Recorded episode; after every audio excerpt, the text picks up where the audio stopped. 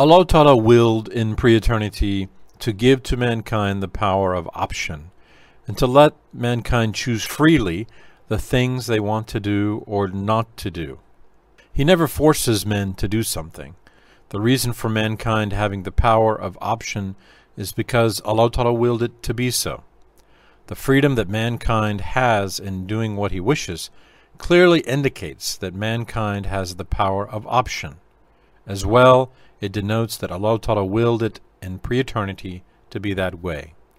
If he had not willed mankind to have the power of option, and if he had not created it in them, then man would not be free, but would be, be obliged to do the thing he wished for. However, when a man wishes and wills to do something, Allah Ta'ala also wills it and creates it.